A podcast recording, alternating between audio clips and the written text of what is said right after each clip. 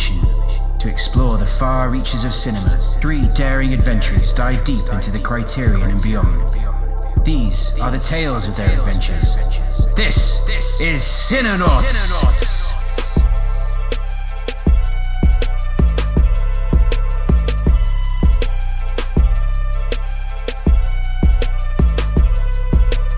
Hey, this is Ian. I'm Boom. This is Catcher. And welcome to Cinenauts, Exploring the Criterion, our first episode of twenty twenty and leaving. Ooh, ooh, ooh, ooh. Yes. So excited. I said twenty twenty. twenty twenty-one. Get it right. No, I keep on referring, like every, I keep on saying, oh, it's twenty twenty, but it's not. We did it. We made it through twenty twenty. It's twenty twenty-one now. twenty twenty is just using up free real estate yes. in my brain still, so that's why. Totally. Happy New Year, guys. This episode, we're going to be discussing my pick of Stanley Kubrick's Barry Lyndon a little bit later. Mm-hmm. Uh, but before we get to that, let's catch up. How how was your guys' holiday break? It's good. Full of food. So good. Full of yeah. lots of food. Yeah. I thought this year, because of COVID and everything, the holidays would be like chill, like more chill. But that was one hundred percent not the case because, you know, you just can't see people in the capacity you usually would. So there was a lot more like coordinating and a lot more running around and like seeing people for like a short periods of time from distances and all that. It's right. Kind of kind of crazy. How were your holidays? Drove home. We had masks on the entire time we were home. So oh, we were, wow. had masks on for like twenty-four hours a day for like seven days. But it's good. I mean, better than not and risking, you know, all that sort of stuff. So. Absolutely. Yeah. Better safe than sorry. Exactly. But I'm happy you got to go home and see the fam. Yeah, it was good. Catcher, how about you? Yeah, I um, I went to my parents' place just for a couple days. Mm-hmm. Uh, Emma came with me, and uh, we just ate all of the food. It was oh, perfect. Yeah. Um, and then we came home and ate all of the food. Uh, but for Christmas, I got my parents a Chromecast. Nice. Like the Google T V Bless. Uh, one with the remote and everything. So that was really exciting. Uh, set it up at their place, plugged in all of like the different apps. It's kind of cool because my parents have always had like the Netflix account mm-hmm. that I'm the one that watches. And it was nice to like do the reverse where I got to sign them in to the accounts that I pay on a monthly basis. So You're that finally was cool. paying them back. I'm paying them back. So they're excited. They, they've been wanting to watch like a bunch of the Criterion films, the ones that we've Perfect, talked about. Yes. So now they can do that, which is really exciting. And, I want uh, Franca to yeah. send us a voicemail one day. Yeah, we got to set that up. For the Armageddon episode. I feel like all our moms are going to call in for that episode. Yes. So it, it's it's actually funny. She wrote like an email that I keep forgetting to read on the show because she sent it to me instead of sending it to the show. Oh. So remind me and I'll read it later in the okay, letter section. Sounds good. We will. Forgot to mention at the top of the show. So thanks to everyone who voted on our flight crew selection episode in which the three of us drafted uh, our favorite holiday movies for to create the best flight crew. And folks voted on Instagram. We have the winner. We're going to make you wait for it, though. We'll announce the winner at the end of the episode before we announce uh, our film for next week. So blessed to see all the votes that yeah. came in and so so stoked yeah. to like have conversations that, that spurred from that. It's so much fun. Yeah. It's, yeah. Just it's talking with everybody. Agreed. Yeah. Um, and the results may shock you. Who knows? Uh They shocked me, I'll tell you what. Yeah. But let's uh let let's talk. What what did y'all watch or or over the last two weeks or so? Uh Catcher, let's start with you. I actually watched so many movies, which was great. Um I'll just quickly run down and then but I have something I want to talk about, something I, I learned. Okay. So I watched my first Giallo, mm. which was oh, incredible. Nice. I saw that. Ten- Tenebre, I think that's Tenebre. How it's pronounced. Yeah. Yeah. So cool. So awesome to look at. Toy Story four. Mm. Shockingly good. I thought we three was enough. We didn't need to push it. I did feel like they cribbed a few things from previous movies um, that sort of and po- like put that on top of like this new story, but I was surprisingly impressed by it. Uh, I watched I, bought, I watched Batman Returns. Yes, what'd you that. think? I, it was very cool. The penguin hands. amazing. The giant rubber duck is beautiful. Awesome, like, right? Clearly, yeah. clearly a toy, like s- designed to sell toys, but a wonderful toy it would be. Um, I watched Possessor. Mm, what do you think? Um, Did you watch the uncut version or the regular? Uh, the regular, okay. I, me and Emma really wanted to watch the uncut one, mm-hmm. and uh, it just wasn't available. Like, we couldn't find it, so we just watched the regular one. Um, I think the uncut one I have to watch because I was not as blown away by the violence and gore that everyone was talking about this movie and the mm. grotesquities of it. I mean, the ending is sad, but it's not grotesque. Mm. Um, but it was good. I really enjoyed it. Um, and then I watched The House That Jack Built, oh, Lars von Trier's Lars Trier, movie yeah. for like a, oh, a couple yeah. years ago. Uh, Matt Dillon as like a, a serial killer, and it's a dark comedy. It's kind of fun to watch. Um, it drags a little, um, but mm-hmm. it's funny. Like I, okay. me and Emma were laughing at points. I mean, it's pretty f- screwed up what happens, yeah. but yeah. it's it, it is funny. Like there are some scenes. He drags a body down a street, and you're like, "This is the funniest thing I've seen wow. on T V." I feel like his stuff is like hit or miss for me. Like mm-hmm. some of yep. his films that I've seen, I really, really love, and some of them. I absolutely love or detest, or if that's the totally correct. Yep. No, yeah. I think those are all valid words to use. But that Martin. sounds cool. I, I'll check that out. Uh, the most important thing, though, that I watched this entire break, two films, Honey, I Shrunk the Kids mm. and Jumanji. Now, you must be asking yourself, Mike, why why these random movies? Why are they so important? Because Jumanji I learned. Is so important. No, I know. It's like such a childhood classic, at least for me. Honey, I Shrunk the Kids as well. But I didn't know they were directed by the same person. Oh. Joe Johnston. Johnston? Joe Johnston. He's directed Jurassic Park three, Captain America: First Avenger, The Rocketeer, October Sky. Mm. These are all amazing movies. Mm-hmm. And the one thing I realized this break as I was watching his films are he is so good at blending the practical with like C G, and mm-hmm. like he does that th- throughout his filmography pretty much, and it's he just does it so well. He is such a genius. He fills his stories with such wonder and delight and joy and adventure, and this guy does not get the praise that he deserves. Like these films, like rewatching them, it's amazing how much fun and exciting they are, and they hold up so well. And like Captain America: The First Avenger was like a shocking film for me. Like I had so low hopes for that film, and it was like probably one of the best movies of the whole first phase. It's so incredible and so fun, and he does the transformation so well. And again, it's the blending of like the C G and the and the practical, and it's he's so good at doing that. And yeah, just the delight his films bring. Um, everyone should be praising him more. I've been meaning to rewatch The Rocketeer. I loved that movie when I was a kid, but um, I've never seen it. We have friends, obviously, who love that movie, so I've been meaning to pull the trigger on it. And for ne- now, I'm like definitely going to do it. I have to. Like he's so good. Yeah, it's one of Danny's from seventy millimeter. It's one of his favorite movies, if not his favorite nice. movie. Period. Nice, good pick. Shout out, Joe Johnston. That's Joe right, Johnston. Joe Johnston. Uh, boom. What'd you watch? Um. Yeah, I'm a same boat as Catcher. Uh, after the holidays, everything kind of slowed down, so I watched a lot. Mm-hmm. Um, but I think the big one would probably be I watched Spirited Away for the first time. Mm, nice. Yeah. Um, it's one of my sister's favorites, um, and I know it's really loved.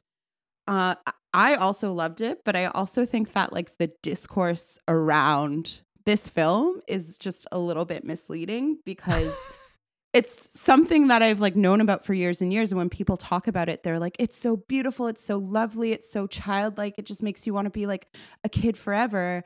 So when I watched it, I was like, this is amazing. Like it's beautiful. The animation's amazing. The stories are great, but it's absolutely terrifying.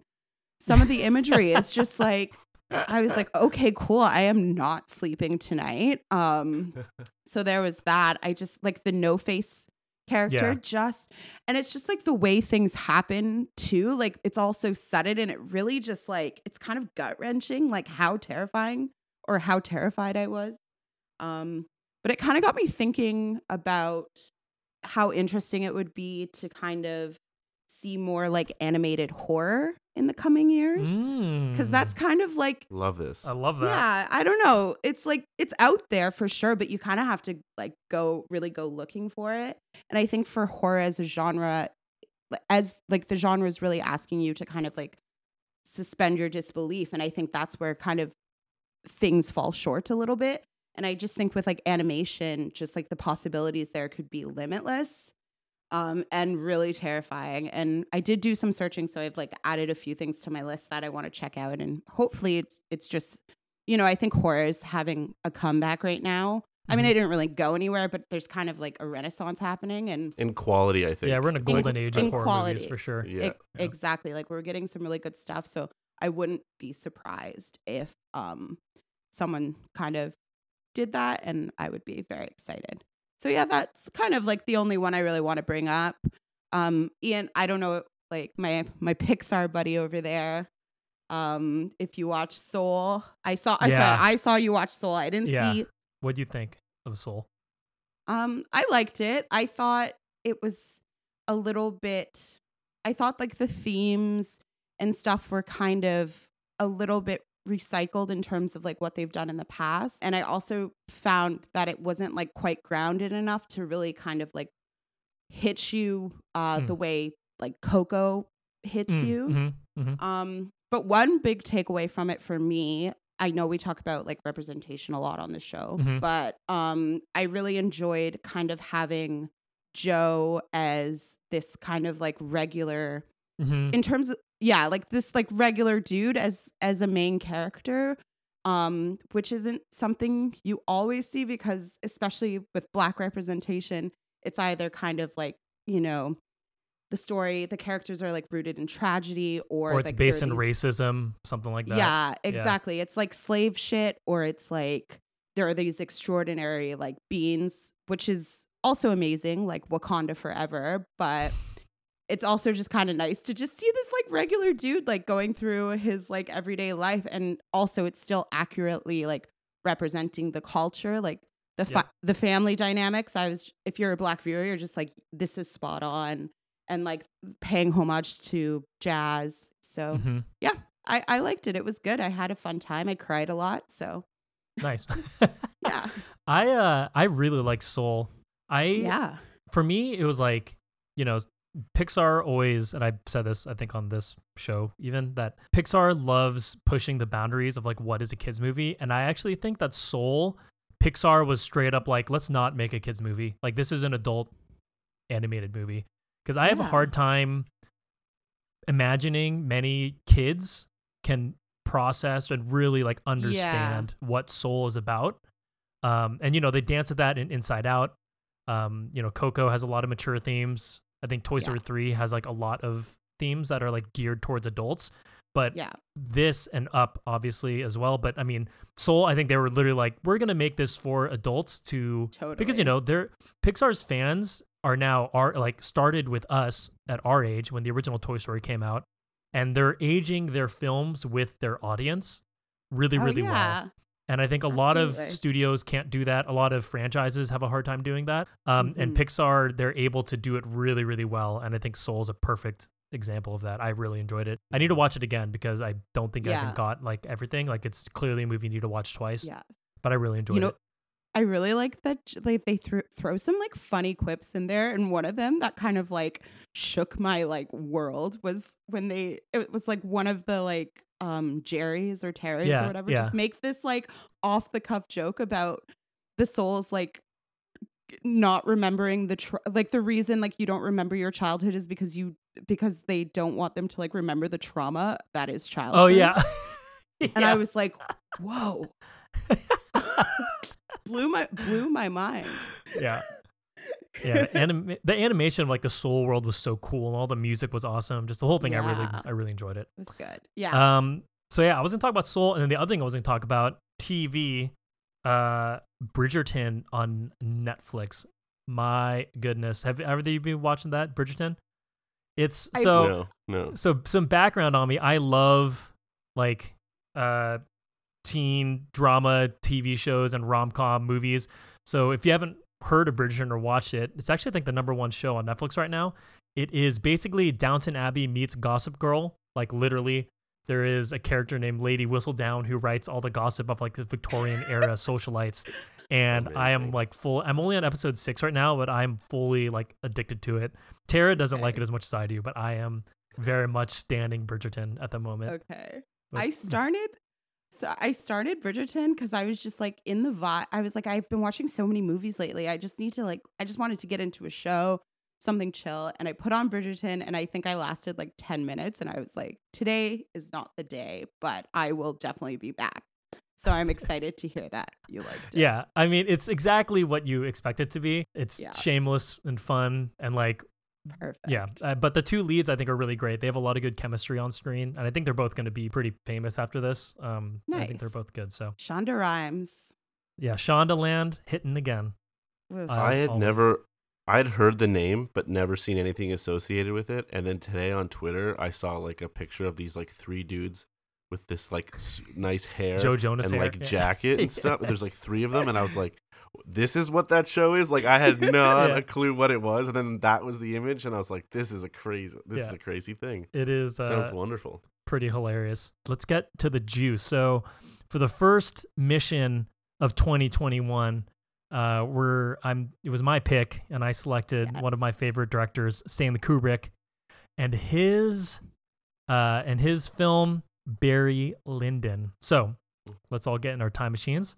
Uh, the year is nineteen sixty-eight. Stanley Kubrick had just cemented his place on the list of greatest directors of all time, thanks to his science fiction masterpiece, two thousand one: A Space Odyssey, one of Catcher's all-time faves. Mm. Boom, yes. Just gave a chef's kiss for that.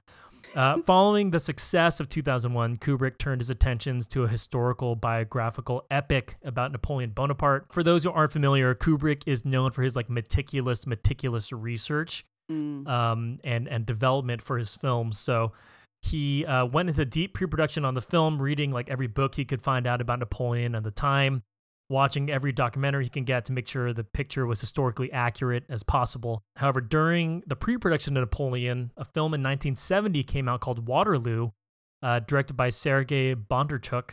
And um, the film, while kind of praised by critics, was uh, bombed horribly in the box office. Uh, and as a result, Kubrick's producers for his Napoleon film got pulled, Um, and the film was never being made. There's a lot of cool research wow. about it. There's a book called The Greatest Film Never Made that's about that. I was lucky enough to go to the Kubrick Museum in London when I was over there last year. Um, and they have like a bunch of pages from like his notebooks and all that sort of stuff. It was very cool to see. Um, if you're ever in London, boom, next time you go there, go check out the Kubrick yeah. Museum. It was awesome. Does he have neat handwriting? Uh, it's kind of messy, but you can see it all. I mean, they have props from all his movies and stuff like that. It was awesome. So as a result of Napoleon being canceled, Kubrick shifted his focus to shooting the highly controversial and influential A Clockwork Orange, which came out in nineteen seventy-one. Um, so after the back-to-back successes, Kubrick didn't want his Napoleon period research to go to waste. So he went on to make an adaptation, uh, a film adaptation of William Makepeace Thackeray's eighteen forty-four novel, The Luck of Barry Lyndon. Uh, the film was eventually called Barry Lyndon, starring Ryan O'Neal and Marissa Berenson. Kubrick's vision of Barry Lyndon was to make, like all of Kubrick's films, um, they are all meticulously crafted, uh, you know, cinematography advancements for all his movies, two thousand one obviously being a massive example of that um, in terms of, you know, effects and practical effects for the space sequences or space, for the, all the sequences.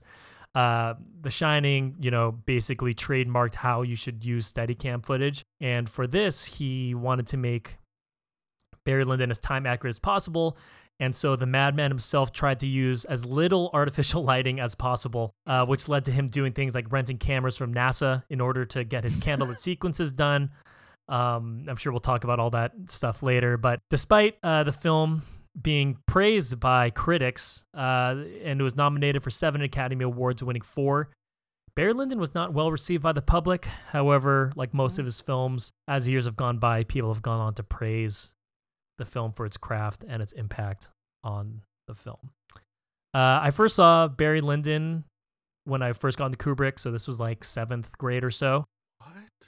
And I haven't seen it since high school, but when I watched it, I remembered like everything. Like the, wow. the, the movie has such an impact on me, just like in terms of how I watch movies. Um, so I was excited to pick this, and I'm curious to hear what your you guys' thoughts are, because neither of you had seen it before, correct? No. No, first time. Nice. So uh, let's start with Boom. Boom, what was your initial reaction and thoughts when you were watching this? At first, I'll be honest, I wasn't really invested in the... Sure. I wasn't really invested in the first half. Like, I'm down with beautiful visuals, but story and characters are always kind of like the hook for me. Mm-hmm. And I was just like, I don't really care about this war. I don't care about this man, you know. um, but then things like get proper spicy in, in the second half, um, along with the stunning visuals. And it really turned around for me. Um, so, yeah. And we I know we talked about like the idea of social climbing and falling from grace, like with Parasite. Mm-hmm. And I think in Parasite, um, you're kind of rooting for the Kims, and you like really feel bad when like things fall apart for them. But with our boy Barry, I don't know, like it it just I think it's because of like the satirical tone of the film. Yeah, like one hundred percent, you're yeah. kind of just like kind you kind of just like not don't care if he fails almost, and like by the end of it you're just like, yeah, like shoot his leg off. I don't know. I, I had I had a lot of fun watching this film, especially nice. like se- second half, like am- amazing, amazing, amazing. So, yeah. Nice. I love that. Catcher, what about you? Okay, so I went into watching this last weekend, and I told Emma, I was like, listen, we have to watch this movie, so you get to pick whatever else you want to watch all weekend, like all of the weekend, anything else, because I'm going to have to make you watch this three-hour slow movie, and you're going to hate it, so... This is the trade-off. Thank you for being so good to me. And we started watching it, and she loved it, like, right away. She was like, this is really funny. This isn't what I was expecting. And to be honest, from the opening, it was not what I was, like, yeah. It was instantly funny. Like, mm-hmm. you have the faraway shot of, like, the setup, and you find out about his dad and how his dad died. yeah. And, like, his dad was, like, a, a marksman, and yeah. he was, like, whatever, and then he was in a duel, and then he got shot in the duel, and you're like, okay, this is everything. So many duels. Yeah, this is everything I need to know about this movie. It's so much yeah. funnier. Like, it's funny, first off. Two, it's, like, what it's making fun of. Like, mm-hmm. yeah. this is the two thousand one... A Space Odyssey of period dramas. It's mm. it's long with a purpose, right? It's yeah. the characters are slightly disconnected from you. Like yeah. there is emotion. People I, I was reading up on, you know, doing research. People are like, oh, it's such a like a human movie. It's got so much emotion. I wouldn't go that far. I think the characters are still in a Kubrickian fashion, yeah, like a di- emotionless, a, not of. emotionless, but yeah. like you, you are not, you do not connect with them. You are mm. watching them. There's a difference, Agreed. right? Agreed. Highly, highly respect this movie. I think the mm. problem with the movie is everyone won't ever shut up about how good it looks, which I can't complain because it's absolutely yeah. stunning. Um, I think a lot of the critique stops there a lot of the time. People just talk mm. about, won't ever shut up about the camera lenses and the natural light, which is incredibly cool, but there is a yeah. lot more to this movie. The structure of it, the way it's presented, the way these characters are laid out. Boom, like you said, it is a climbing, a ladder climbing situation of yeah. him trying to get to the top, but Kubrick never once thinks that that's a noble effort. Like, he is constantly yeah. mm-hmm. judging you, not judging you, but judging the idea of all of the pop and circumstance, is that a phrase? Like, mm-hmm. all of that hoobah about being rich, it's like he just throws that in your face constantly. Yeah. Um, and I really enjoyed that about it. And I think there's so much more about that that should get discussed that doesn't often get discussed because the visuals mm-hmm. are so good. Like, so incredible. Like, disgustingly good. Yeah. Like, it's, and yeah. what more, like, we can get more into how I feel about the movie. But I think, yeah. yeah, it's it is a masterpiece, and I completely understand why it yeah. gets the love it's gotten all these years, for sure. Ian, what about you? I want, yeah, I want to hear what Ian has to say about it. Yeah, I mean, for me, like, again, rewatching it, I still, like, I love this movie so much. Again, like, I haven't watched it since I was, again, like I said, in, in high school. Mm-hmm. And the thing, couple things stood out to me from, like, what I was trying to remember versus, like, when I was watching it was, A, how funny it is. I don't think mm-hmm. my humor was like was clever enough when I first watched it or last watched yeah. it to really catch all the little like hilarious little nods. I mean, even like the non-dialogue gags are so funny. Like that scene where um, Barry Lyndon's cousin in the beginning when she's dancing with the when she's dancing with the general, and it just cuts over to Barry and it just slow zooms on his face, just looking so pathetic. And it's so funny. Yeah. Like there are just so many like little visual gags that make me like appreciate it so much more now, that when I was watching it when I was younger, I fully like did not get all that. I think my takeaway from the movie was like, this is really like a beautiful movie to watch. Like, like you totally. said, Catcher, but that took like a lot from me. Um, that, that was like a big thing I got. Just like, mm-hmm. obviously the narrating, like Catcher said, was like pretty hilarious, but then just like, there's so much great dialogue throughout yeah. all of it. And, and so many good setups and payoffs that, that happen throughout it. When he blows smoke in his newly married wife's face, oh, I yeah. could not stand it. I was at, at both times disgusted, but also like, yeah. hel- I was laughing. Like it was yeah, so, it's so well, offensive. Like you were, that is the most offensive thing you could do to somebody, is just blow yeah. smoke right in their face. But, and it's funny at first, 'cause she's just kind of like swatting it away. Like that whole scene was really funny. Yeah. Because she's just swatting the smoke away, sw- swatting it away. And then he just like blows it right in her face. And that's kind of like the moment, you know, you're just like, okay, Barry's a, like a waste man. Complete, yeah, so, asshole. Yeah. Because they kind of like set him up as like morally a tragic ambiguous. Hero. Yeah. Like a, tra- a tragic yeah, hero. Yeah. You feel a little like... sorry for him. You're like, okay, do you get your thing? And then he does that. And then from there, you're just like, okay, you know what? Yeah. Go get your legs shot off. yeah, it's and, and like another thing, something that I remembered fully is that when I was a kid, I remember thinking Lord Bullington was so annoying.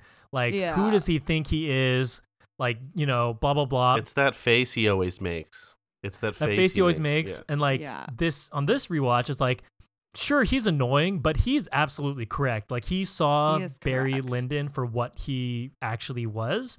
And mm-hmm. tried saving his mom, and in the end, yeah. you know, does save his mom and and their legacy and all sort of stuff. But I remember when I was younger, like thinking, Barry, yeah. you know, Bullington was so annoying, and you know, his face, uh, you know, the faces he gives, and how he, you know, he beats up, yeah. or you know, all just all these things. Just those are my two big takeaways. I was gonna say I have a note about Bullington, and it was just like, so teen angst has existed for centuries. yeah.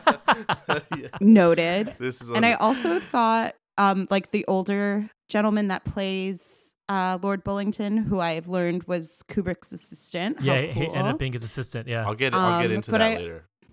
Nice. Okay, yeah. Sounds good. But I also loved the child that played yeah. him. Yep. Like yeah. that kid was a great actor. What did he call what does he call him? A common a common opportunist or something. Yeah, yeah. And just like his mannerisms and the way he plays the character. I was like, how old, old is this kid? ten? Like killing it, killing it. Yeah. Because he's onto him so fast. And it's like, it's yeah, not him yeah. as an adult. It's like him as a kid who's no. just like, I've got your number, bud. I I know who you are. This scene transition when you meet like him as an adult and he's just sitting there holding his mom's mom. hand with like the scowl on his face, and you know exactly who he is. Yeah. Let's talk a little bit about uh, Lady Lyndon, Marissa Berenson. So she was not an actress. She was actually a model uh, okay. at the time. And I think uh, she is fantastic in this movie. She's, yes. I think, I think she was great. And like the story arc of her character, Um, she doesn't say too much throughout the whole movie, and I think that's probably the point. You know, she's just sort of like the quiet hand signing away all these checks. Um, yeah. But then the moment where she, uh, where they lose, where the, where their son dies, is like tragic. Like they let all of her dialogue happen in that moment, basically, and like save yeah. all the emotion for it, and it's so good. Um, I was a really, really big fan of that scene and, and her in general. Also just looking like a vision the entire time. Absolutely stunning. Yeah. And just like, yeah, she did everything. Like she brought you everywhere you needed to be. I really like the scene when um, Lord Bullington again crashes the like recital that they're doing. With and the, she like the runs. Blacky shoes. So good. She she was really good at that scene because she was like concerned, but also like couldn't bear it. So she like ran away, and then she like came back to see what was going on, and then, just and then runs away. Left again. again. Yeah, it's so good. It's so yeah. absurd. And um, the wigs. Ugh. I mean, let's just talk about the, the set design and costume design. I mean, everything yeah. is perfection. Like totally top to bottom. I mean, it's it's it's so cool. All the uniforms for like.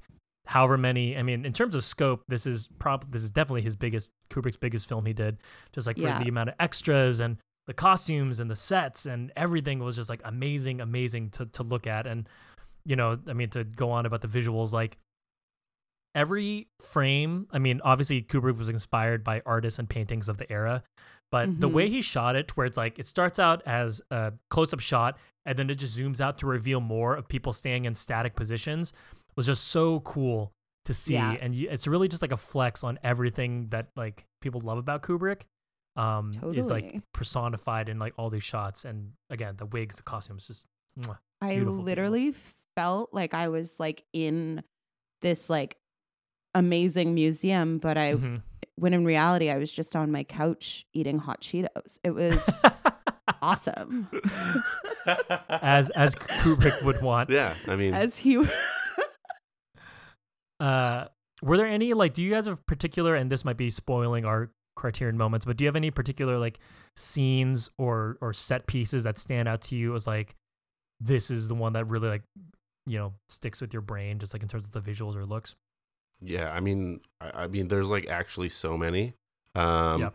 I'll try and so, to avoid the. I, I have a couple on my uh, oh, here it comes. list only because eighteen. No, no, no. Only yeah. because in case one of them gets taken, I have a backup. You know, I'm okay, prepared. okay, okay. Um, but one that I, I was thinking about it, but I didn't end up doing it because I just didn't feel like it was enough of a moment to be like the Criterion. But the scene, so there's like the the battle sequence when they're walking towards everybody and everyone's getting yeah. shot down, right? And they're just hilarious. Huge also. amounts of people just dropping, and then they're just walking and, in front of them.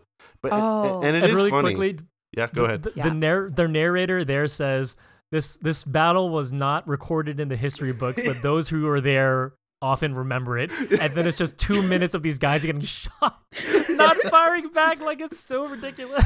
It's crazy. But his yeah, his okay. like friend yeah. or not his friend, the guy he's working for. Yeah, uh, yeah. He gets shot, and he carries oh, him yeah. off the battlefield and into that ditch. And there's yeah. just like bodies strung around, like in a tree, just, hanging down, oh, like yeah. one's in the mud, and. You sort of realize, and, and throughout the film, they do a really good job of showing the reality of this, which is like, maybe their guns aren't great, but your death is not a good yeah. time. Like you're mm. left in mud, your wound is getting infected, and and you're left to rot. Like, and that's and yeah, I love that sort of juxtaposition of just like this humor and beautiful landscapes, but then like the real darkness that was like this time period. is is yeah. really well shown in little shots and little moments like that. Boom. Is there a specific scene that you think visually is, is the one that sticks out to you the most? Um, on, again, so many. Yeah. I really liked the kind of the war stu- stuff, and I'm not a big war movie person, mm-hmm. um, but th- the scenes that were shot at night, the one in particular yeah. where that there's that like big fire and it's like panning through, mm-hmm. um, that was kind of like, I was just, It's like it, the moment itself meant nothing to me, but just visually, I was just like, this is amazing. Um, I really loved like any of the fifty duels that yeah. took place yeah. in the film. I just think like the concept of a duel is so hilarious. Yes. And I also just think it's such a funny device to use over and over again in a movie. Just demanding and, satisfaction. Over yeah. And, over and every time you're just like, totally okay with it, like so yeah there was that nice. uh And I also, sorry, I'm just going on, but no, yeah, please, I yeah. really love the scene where they're at the table when he, when like Barry is kind of just like setting his gaze to, uh, to Miss Lyndon, Lady Lyndon. It's cra- It was crazy. Like it was like it was such a beautiful shot. And he's just like, they're just staring at each other. And I was like, this is, this is a vibrant, vibrant yeah. moment. And like the, the, the, I mean, the chemistry between those two and that scene, it's so cool. There's yeah. just the cuts back and forth. And then her priest kind of like gives her an eye, like kind of sensing what's going on. And then, mm-hmm. you know, he follows her out and there's that moonlit shot. It's like, oh my God, it's so, yeah. it's so good. The best though it's is amazing. Like, you have these then like some scenes of them like courting each other. And then it's yeah. the scene where he goes in to confront her husband, because she is, of course, yeah. married, right? And he's right. like this old man. Yeah. And he goes in and confronts him, but he doesn't even confront him. That's what's weird. Like, he's clearly gone to confront him and then immediately denies that anything is going on and then makes him yeah. the fool, you know? And then immediately and then he dies. And you're just like, this, what is this? This is hilarious. Like, there's so many surprisingly hilarious right... sequences in this film that you're just like, yeah. uh, okay. I yeah. yeah like you can't I, I I was shocked at how often I was having fun, which I did not expect to have. Like, I thought this was gonna be a sludge, like, because I don't yeah. like period. I'm really not someone who loves period piece films. I don't re- I don't enjoy them. I don't like the aesthetic mm-hmm. of it. Mm-hmm. Um, and constantly I was being pulled through this and being like, oh okay, okay, yeah. all right, what's happening yeah. next? I, what's happening next? I'm. Right there with you. Like, I, I feel the exact same way. I was just like, there's not super into period pieces, especially because the ones that I've seen at least just seem super hokey. And again, like, because of like the disc character disconnect thing, I'm just like, I don't care about like colonial England or whatever. Um, you know, it kind of just doesn't, it's not an immersive experience in any way, shape, or form. But this is just, for some reason, works so well and keeps you interested and like holds your attention even though it's three hours, you know. Good, so good. What did you guys think about the the zoom and pull, like those zoom shots, like those pull, actually they're not zooms, they're pulls, oh, right? yeah yeah like when he's called, looking out on the terrace, yes, like that exactly one. Yeah. yeah yeah they're basically called, I think from they're called double shots, so okay. rather than cutting, like a director would cut typically between the close-up and then cut for an extended shot, but Kubrick just did it in one go, so we call them double yeah. shots. Uh, I thought I love them all. They're I think they're so cool. Yeah, yeah. I'm always I was always fascinated to be like, okay, what? And and to be honest, like I didn't catch a, meanings in all of them. I'm sure they're mm-hmm. there, um, but it's like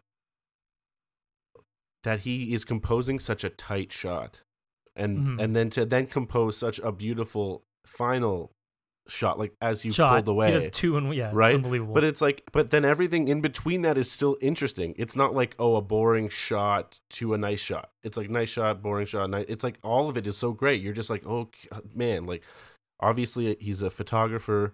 His eye is incredible. Like that's something that will, you know, mm-hmm. everyone already knows. So it's incredible to see him doing it in this kind of way. It's just. Right. Uh, awe-inspiring and just makes you feel like a dummy. You're like, I yeah. can't, I can't, no, I'll never do this. I'll never do this. For me, that shot in, in particular, a shot of like the wide that is so perfect. And there's a shot where Barry is going back and forth when he first signs up for the military and they're having, before he gets in that fist fight, the shot, uh, and I'll, I'll put this on our Instagram because I'm so obsessed with it. It's um the shot where it's shot from behind Barry talking to the other soldier, and then it's just all the other soldiers positioned perfectly in the frame. You can mm. see every single soldier's face in it. I paused it and uh, like looked at it again because like it's so cool of how yeah. and it's like in a movie full of these beautiful landscapes and and costumes and and sets and castles, this shot gets like left behind, I think, when people discuss Barry Lyndon, but I think it's such a perfect shot. Nice. Um, yeah. I'll, I'll put it up on our Instagram, but mm-hmm. that was a big one for me. Um, so, Katra, I'm glad you brought up uh, Leon Vitali. He plays uh, the older Lord Bullington. Do you, do you want to talk about him a little bit, Katra? Um, yeah, I just, his story is crazy. Um, mm-hmm. He was like an actor. Um, he got cast in the role of... Uh, older Lord Bullington, is that right? Mm-hmm. Mm-hmm. And uh, he would just like go on to basically like give up his life to work with Stanley Kubrick. Um, like to, you know, like the the basically ruining of like his family life, like anything that existed outside yeah. of Stanley Kubrick was basically um, a secondary thought to this man. Like he just gave up everything. Um, I would not want to be that man's assistant. No, honestly, I think. No, thankful but, that he existed, but no, thank you. This is the thing, and like this was going to be my Criterion pairing, but I'll just like I'll just talk about it now. Just with satellite con- pick. Sa- oh, thank you. Yeah, yeah. Um, right. Satellite pick. This is going to be this was going to be my satellite pick, but uh, I'll just talk about it now in context yeah, of what yeah. we're talking about. Um, but the thing that I found so fascinating about the there's a, so there's a actually a documentary about this called Filmworker, and it follows mm-hmm. um, his experience working for Stanley Kubrick.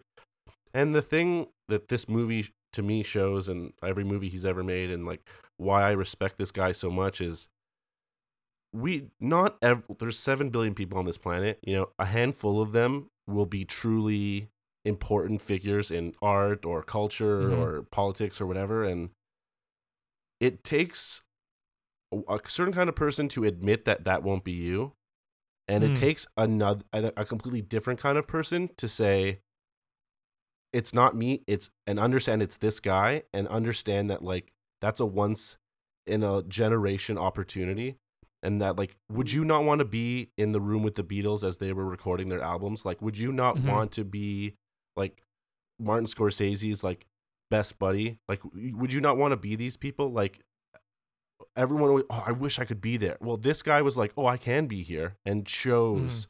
to give his life to be there. And I just think that that's I wish I had that kind of bravery, um, mm-hmm. and because it, it requires a lot to give up, and I just think that's so cool to recognize that and just be like, oh my God, it's Stanley Kubrick, and then like just be that dude's assistant, like in not in like a regular assistant way. Like Stanley's yeah. up at four in the morning. It's like I really need like beads for this thing. Yeah. We need beads, and it's like now it's his job to go find beads for Stanley in the morning, and like they better be, and they would be there because he cares, yeah. like you know, and it's like. Yeah. How stunning. So it's like cool to see the formation of this relationship that I had seen in this documentary Filmworker before actually mm-hmm. ever seeing Barry Lyndon, and so to know what like this guy would eventually go through is like wow, pretty crazy. Um, but it, what is it like them? All like is it inspiring and good or oh yeah is yeah there, like, like some mm-hmm. emotional yeah. Imbu- yeah. abuse involved like no, I no, could no, only no, no, imagine no no I think no? I, truthfully okay. the the only abuse in the in the movie that you come in contact with is like how he treats his family, which is like he's just not there as often as he could have been because right, he was right, there for right. Stanley instead, kind of thing. Um, fair, fair. But yeah, I think it's yeah. an interest, a, a, such an interesting relationship, yeah. and like it gives a little bit of cool insight to the the making of the movie. So just yeah, to see a master totally. at play, like this is the master at play, like that yeah. is what this movie is. Like, and we were talking about this movie with some friends and stuff, and and I even joked to you guys, oh, I don't think we'll have much to talk about for this episode, and and the reason I had said that was more of like uh I want to see if other people can see what's beyond just the look of the movie, like it because mm-hmm. it's all that everyone ever talks about is like it's so beautiful, it's so beautiful, and it is, but it's like this he really is a master at work here. Like he is using everything to tell the story, and like you said, but, what's her name doesn't even speak, the Missus Lyndon, yeah like she Lady mm-hmm. Lyndon almost never speaks. It's like her in the corner playing cards with the help is like all mm-hmm. you need to know, that this woman of high stature is playing with the help. Like you, you know, like that's a that's a pretty powerful statement to make. And like I just think he's mm-hmm. firing on all cylinders with this movie. It's great. You know, people often forget Kubrick writes and directs all his movies, mm-hmm.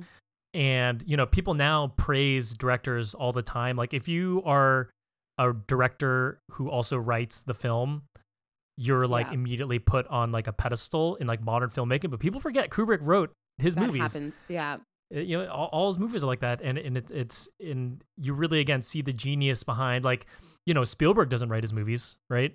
Yeah, uh, you know, a lot of great directors now don't do that, and you know, Kubrick's range of in visuals, not only going from two thousand one to Clockwork to Barry Lyndon, mm-hmm. back to back to back, not only in visual style and, and control, but also his writing is is yeah. is, is amazing. I know that, like, I know he casts, like, such a big shadow. And I know in general, you know, people like cinematographers and editors are all kind of n- never like the focal point when we're we're looking at films. But that's mm-hmm. also one thing that I found when I was kind of like researching this film is because Kubrick is such like a big, like a huge like person. Um, but I was really interested in like the editing because the editing mm-hmm. is amazing. Mm-hmm. And I was really interested in like the cinematography, and that it's so interesting to me because it's like if you Google any other film, it's just like, okay, like this person did this and this person did that. And I'm just like, obviously in this movie, it was such a group effort as well. Like obviously he's the mastermind behind it, but yep. I did like a deep dive and I just like got really caught up in like the other players in in in making this film. And it, yeah, it was John really Alcott, his cinematographer, is a frequent yeah. collaborator. He also shot two thousand one, I'm, pr- I'm pretty sure, with yeah. yeah, and it's funny, like the I mean, obviously the praise went to the, you know, it won Oscars for cinematography, art direction, costume nice. design, and best music. So the praise at the time definitely went to went the to, yeah, you know, the technical and the creative people too. It's so it's just a triumph on all fronts. That's kind mm-hmm. of where I was going with with my rant, I guess, because yeah. like Kubrick absolutely deserves the cred and, but and it attention, is a, but it's just like all like as a whole, it's totally. just so, it, yeah. And yep. the people who made it probably felt so like accomplished and amazing. So good yeah. for you guys if you're still alive. And you mentioned music, and like actually the music in the movie also is like, um, yeah, Emma pointed this awesome. out. She was just like, so many period pieces like have a little bit, their music is a little bit more like drab and a little bit more like yeah. a little bit slower, but this is like quite upbeat and it's got quite a yeah. punch to it. And it's like, it feels a little modern in it, in a little bit. Yeah. Like it, I think that helps um, bring up the joy in yeah. it. Like it, it helps bring the levity to it. It's, it is a long movie. Kubrick, as much again, as he is a visual storyteller, his music selection in all his movies are always so important to his mm. films. Yeah. Like, um, I mean, two thousand one, Space Odyssey, obviously, The Shining, that theme song, Clockwork Orange was Singing in the Rain, and the opening music for the opening shot. Uh, and, you know, they he does it so well in this too. I a note I took was, it's like he was making music videos for classical music. Like, yeah. like, like, you know, you know, if, if there was M T V in, uh, in, you know, this, this time, like these would be the music videos for it. And I think it was very cool. Um, how, totally. how that worked. That was sort of like a vibe I got. Yeah. Yeah. So good. Amazing. So before we get to our Criterion moments, are there any other notes you guys wanted to discuss? I have a note here that says they really mention the cousin thing a lot, eh? And that was- That was my first note for the film. I think that's before I kind of like tuned into like the comedic tone of it. Yeah, yeah. I was like, is this a joke? Because I didn't, I was like, is this just some weird soap opera-y movie? Right. Or is this a joke? Because they're like, they kept on like just driving home when they, the cousin when, thing. When she, when she has the ribbon down her shirt and she's yeah. just like, I know. Can you find it? And then he- He's like, I can't, I can't. I, I can't. And she's like, try harder. And it's just like this back and forth of her like forcing him to try and touch her boob. And you're just like, this is um, this is gonna take forever. I love this. Maybe I have I have a question for you guys. Maybe you um know, but the sets, like that mm-hmm. was all mm-hmm. like that's all just like on location. Like the, mm-hmm. nothing's painted, nothing's a backdrop. Cause it like I know Catcher, you're like everybody talks about the visuals too much, but like there were certain parts where I was just like, this can't be real. I like think, real. I think the only painted or edited shots were um the whenever they showed Castle Lyndon, um yeah. over time it got more and more drab as his situation got worse and worse. I don't know if you guys caught right. that. But they show the castle from the same angle like three or four times throughout the second half of the movie. And every time they show it, it gets worse and worse looking. Oh, interesting. Um, so I think okay. that might have been the only ones. But other than that, they're on they're on location for, I think, almost everything. And then not all light is natural light. There yeah, is not some, all light is natural some light. Some of yeah. it is like they've put stuff in windows like to do ex- some controlling. Yeah. I was going to say all the outdoor like external stuff for the most part was like all dictated by natural lighting, and they just mm-hmm. like worked with what they had, and they just like did some really cool stuff with cameras. I watched a video. I didn't understand what they were saying, but it all sounded awesome. And then a lot of like the indoor stuff was like the same. Like they would kind of like see where the light was taking them and then kind of adjust accordingly. And then yeah. a lot of like the indoor stuff is like very specifically and like meticulously lit. Mm-hmm. And yes, the candlelight stuff was cool, amazing. Nice. All right. Well, let's go to oh, this catcher. Did you have, did you have anything else? Um, just like interesting like themes, like I thought were cool, like the, like his daddy issues. Like he clearly is just constantly replacing his dad, you know, with yeah. different yeah. characters, and I thought mm-hmm. I found that quite interesting. Um, I I hadn't noticed this, but I, doing some research, like the first, the beginning and the closing have a, there's a lot of like mirrored shots throughout mm. the movie of like showing where he was and where he goes, but how not much of it is changed, which I thought mm. was really cool. Like, and I I think ultimately the thing that like leaves me wanting with this movie is like I just don't. Like, I don't like him. I don't find him yeah. interesting. Like, I, yeah. he's constantly a sleazebag. Like, I, I'm never, I but never doesn't feel. Doesn't that kind like... of make like the some like the way it's like wraps up kind of satisfying? Mm-hmm. But that's the thing. It's like that duel. I'm just like, someone do something. Like, like shoot him. Like shoot that kid. Like you've done everything else up until this yeah. point. You've been a dick. And now you're like, what I can do to save my life is to be a nice guy right now. It's like, no, mm. no, this was the time when you do the hard thing and you don't yeah. do the hard thing. You do the easy thing. And I'm just like, I hate you. And so maybe mm. that makes the film better because that's what he wants me to feel. And like, I'm just angry yeah. at this guy. So, and I, but yeah, it was just frustrating. Like that, that was a thing I think that, that pulled it away from me. But ultimately it's like, yeah. I don't know. I really did really, really, really love this movie. A lot. Yeah. So. Well, I'm glad. Yeah. Uh, let's go on to our, let's go on to our Criterion moments. Um, for those who are joining for the first time, I should have welcomed you earlier, but welcome. Uh, each episode we choose our moments that we think why it got included in the Criterion Collection. Who wants to go first?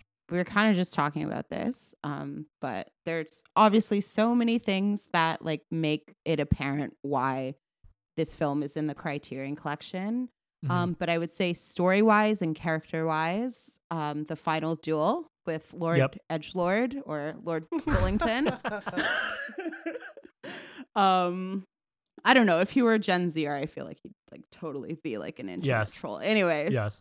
Um, but yeah, it's just Barry's past, like literally coming to haunt him. And like, he's just kind of like cunning and wicked, even though he's, Like the like the character himself, he's kind of like experiencing luck, yes, but also he is through like malicious intent, like moving himself up the ladder, right?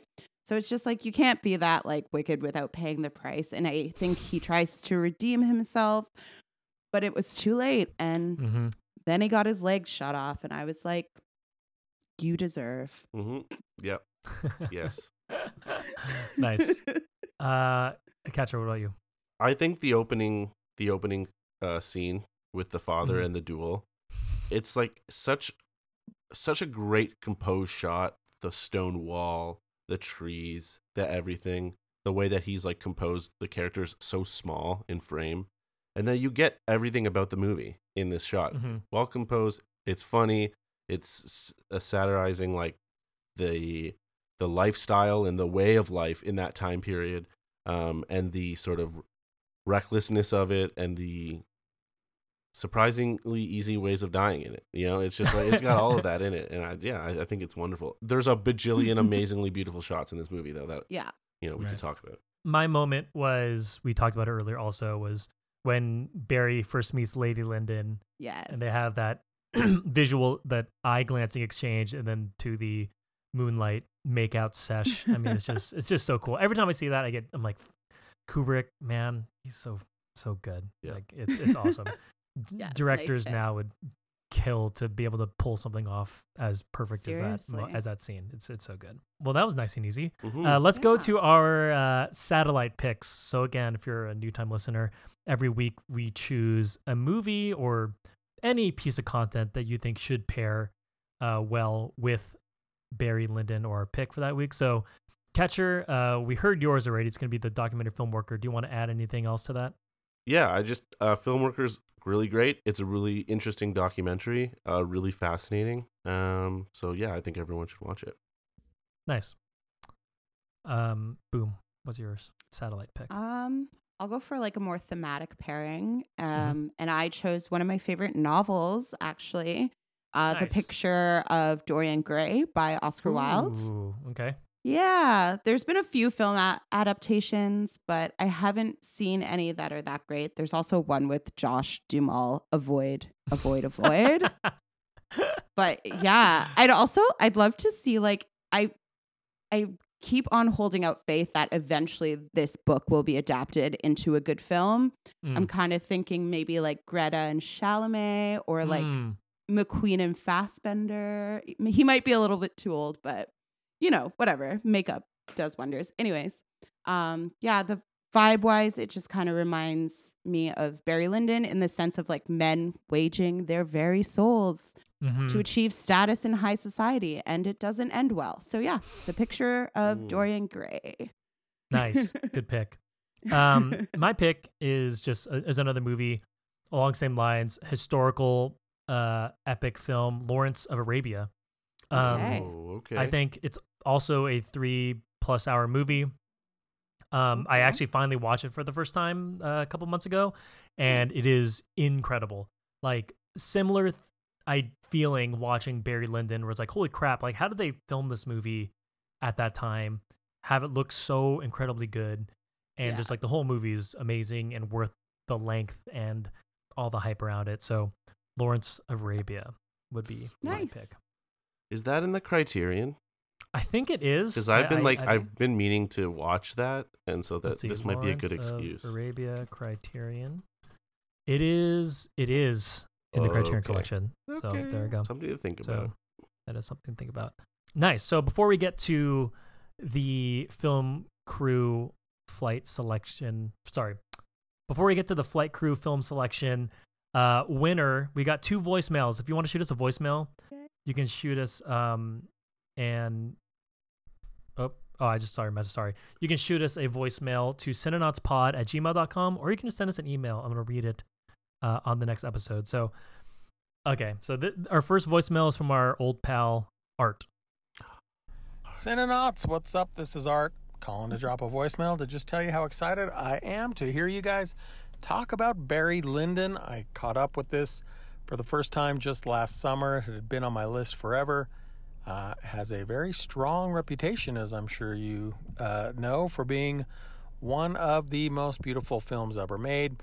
And uh, boy, in my eyes, it did not disappoint. These landscapes, these candlelit rooms Preach. In these old eighteenth century uh, locations. Boy, howdy, it is gorgeous. Uh, what I did not expect was it to be so funny. It's a dark kind of black comedy that uh, had me chuckling uh, alongside my gaping at the fantastic images up on screen. So I hope you all also really liked it. Uh, I think it's amazing. And I picked it up from the Criterion last time they had a sale, and I'm looking forward to revisiting it many, many times. Nice. Uh, despite its long run time, I thought it just flew by. Uh, yeah. Hey, in terms of a pairing, I'm sure you've already talked about this, but the, the guy who plays the son in the second half of the movie uh, quit acting, became Kubrick's, uh, or Kubrick, if you're in film school, as they say, uh, became his assistant, and they made a documentary called Filmworker about that guy and his relationship with nice. uh, Stanley, who was, uh, as a perfectionist, not an easy person to work for. So that would be my satellite pick, uh, is the documentary Filmworker. Take care, everybody. Hope you are safe. And I look forward to uh, hearing the discussion. Bye. Thank you. I I love my dad, right. But if I could choose another dad, it would be Art. That's what I would want. That's who I, Art, me, I, I just feel like I vibe with Art so much, and he's just like always has the best insight on stuff, and yeah, I just love it. Thanks for calling in. Yeah. Thanks, Art. All right, this next one's from Mikey P. Hey, Cinenauts, Mikey P here. Just want to say a quick message. I haven't watched Barry Lyndon yet, uh, but I did spend the day watching two Kubrick films, one Doctor Strangelove, which was great, and the other Lolita. Mm. I don't know how you defend this film. Ian, What are your thoughts? Uh, uh, okay, bye. Have you guys seen Lolita? Or I haven't. Do you know the plot of Lolita? Yes, yeah, yeah. I've seen I've seen most of it, but not all of it, and it was been it's, a while. But yeah, it's basically a guy like falls in love with a high school girl and like courts her. Uh, and in the book, the book that it's based off of, I think she's even like twelve years old, so they even aged her up for it. I have not seen this since I first watched it. I think even when I watched it for the first time when I was in seventh or eighth grade, I was like, "This is a weird movie," and I never have gone back to it. So I don't That's think I have much to say about that, Mikey P. Unfortunately, but I am I am agree. I I believe your gut instinct is correct on this on this one. Yeah.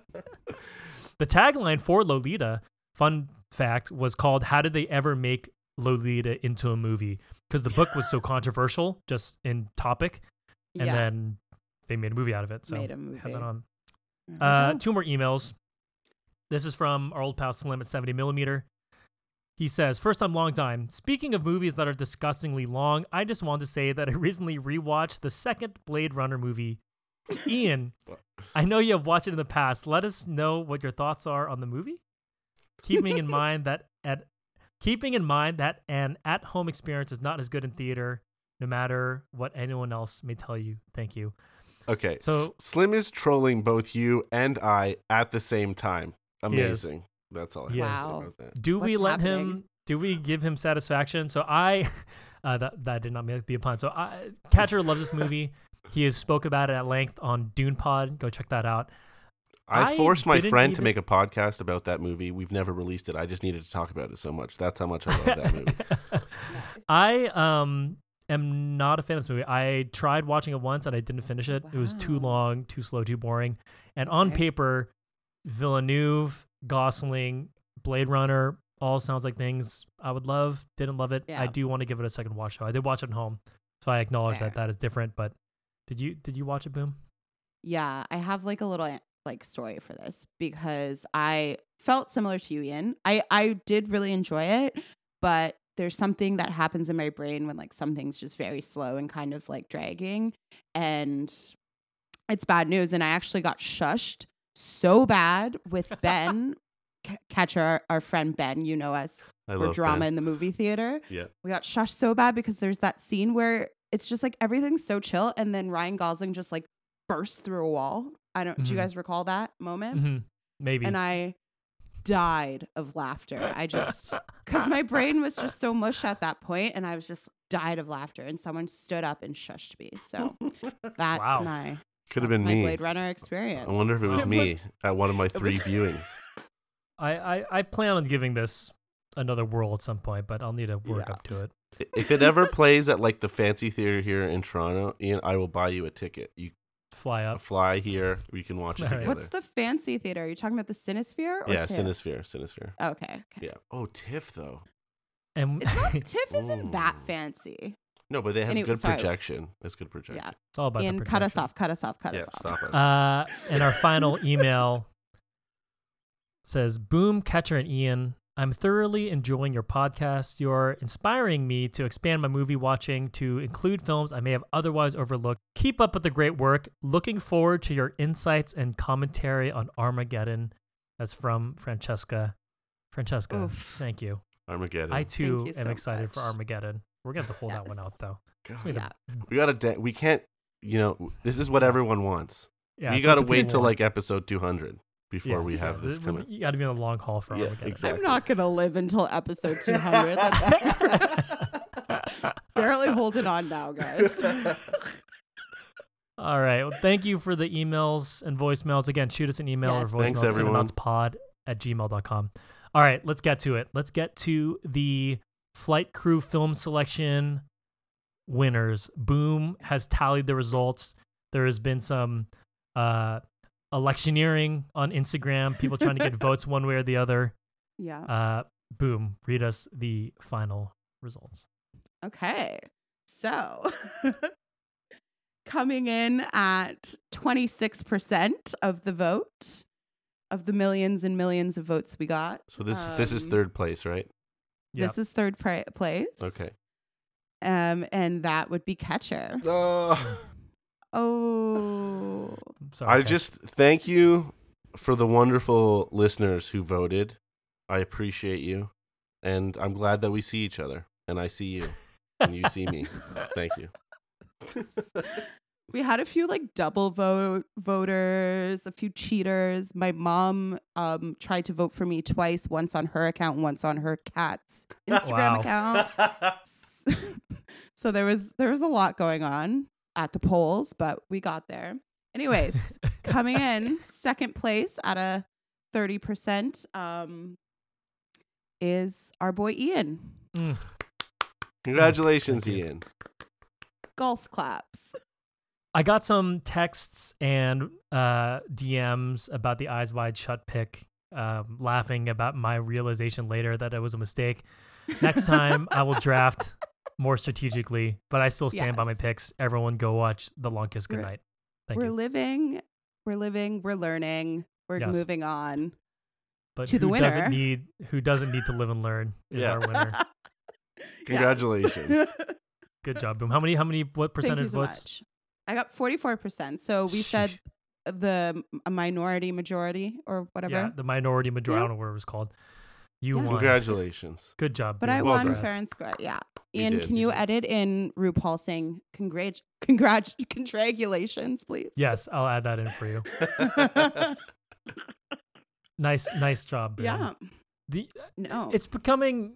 It's it's becoming increasingly clear to me that Boom is everyone's favorite host. So. Yes. Oh my God! Listen, I'm thinking people I'm might have just to... blindly voted for you. Just no, out of I'm going to defend this because, like, my, w- like one of my best friends in the whole world voted for Ian. My sister, okay. my flesh and blood, voted for Catcher. So listen, this was not favoritism. This okay, was because okay. I had a sick list. Okay, you did. Okay. All right. So. Uh, As a reminder, the winner gets to choose yes. a movie that Catcher and I have to watch, and we'll, yeah. I don't think, we won't do a full episode about it, but we'll discuss it no. in the, in the yeah. pre-show part, yeah. I kind of just, like, preemptively planned everything, or sorry, like, once I knew I won, I did, even though I always knew I was going to win. Anyway. So, yeah, so, so next episode is going to just be, like, a Boom Boom Chica takeover. Oh, that's right. Yeah. yeah. Because you're picking the episode next week also. Oh, my I get the goodness. Pick. Okay. So I figured it's our first like crew flight crew. Um, so I'm gonna play nice and okay, okay. I'm going to give you both what I believe to be a gift. Mm. Um, I watched this film recently and it just like touched my soul. Ooh. And I think So this is kind of like where I'm going with this. I think it should be in the Criterion. Okay. Um. So I think we should do like a mini edition, like just okay. as the pre-show. Okay. I've laid out like a structure for you guys. Cool? Ooh, okay. okay. Yep. So you're both going to watch Steve McQueen's Lovers Rock. Oh, mm-hmm. awesome. Okay. From, from the Small Axe series mm-hmm. and just like vibe with it or don't. Okay. We'll find okay. out. And then next week, come back and we'll talk um, if you liked it or not and why. Okay. We'll talk your Criterion moment. Okay. Um, and then we will talk if you think it belongs in the good old collection and why or why not. Nice. Oh, I like okay. this. And I'm, I like this. Yeah. Cool. I'm so excited we'll do... to hear what you guys think. So yeah, I've, I've been meaning to watch it, so this is the perfect excuse to. Same, yeah. Nice. Exactly. All right, so we'll do a mini edition at the top of the episode, and Ooh, then yeah, where our full pick. Where are you taking us, Boom? Okay, boys, get your wig caps out. Okay. Go to the drugstore. Go to the drugstore and like get the brightest blue eyeshadow you can find, because I am taking us on a lipstick stained journey of self-discovery. Yes. Um, this is one of only twenty-two musicals in the Criterion Collection, oh, which has yeah, over baby. a thousand titles. It's rock and roll. It's philosophical. It's arty A F. It's John Cameron Mitchell's two thousand one cult classic, Hedwig and the Angry Inch. Oh, oh okay, okay, okay, okay. Yes. Awesome. So I'm nice. excited. Uh, have either of you seen it? I have not. So no. I haven't seen the movie, but okay. I've seen the stage play. Okay, per- perfect. That's amazing. Yes. I um, yes. yeah. I'd say my only kind of like advice going into it, Catcher, maybe is just um the char- the lead character Hedwig is not this. It's not a trans story, not a trans character. Um, they're genderqueer, and also p- pay attention to the music and lyrics as much as you can. Like maybe watch with subtitles. I do anyway, so that's perfect. Okay, yeah. Perfect. Okay, and I'm okay. so excited. Oh, this is I'm great. I'm so excited. So this yeah. is our first musical number. One of yeah. twenty-one musicals in the Criterion. That's a good stat to find. Very yeah. cool. Yeah. Love so, love the pick. So there we uh, go. Next week will be Boom Week. Fantastic. What a great way to start off this year. It is. It is. Yeah. Awesome. Well, folks, uh, this was fun. We just picked up. We didn't miss a beat. No, yeah. This is exciting. I missed you guys, but I'm so happy we're back. Yes. Same. Uh, well, folks, thanks again to everyone for listening. Um, boom, congrats on the victory. We'll celebrate so your winners next week. Yeah. Bye, guys. Bye. I won't let you down as your chosen leader. Adios, everyone. See you later. Bye.